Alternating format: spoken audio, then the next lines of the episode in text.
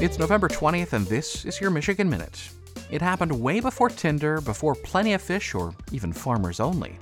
In 1951, the Traverse City Record Eagle printed a front page story about how 39 year old Margaret Ely wanted, quote, a husband who will be a good father to her five year old son, Jamie.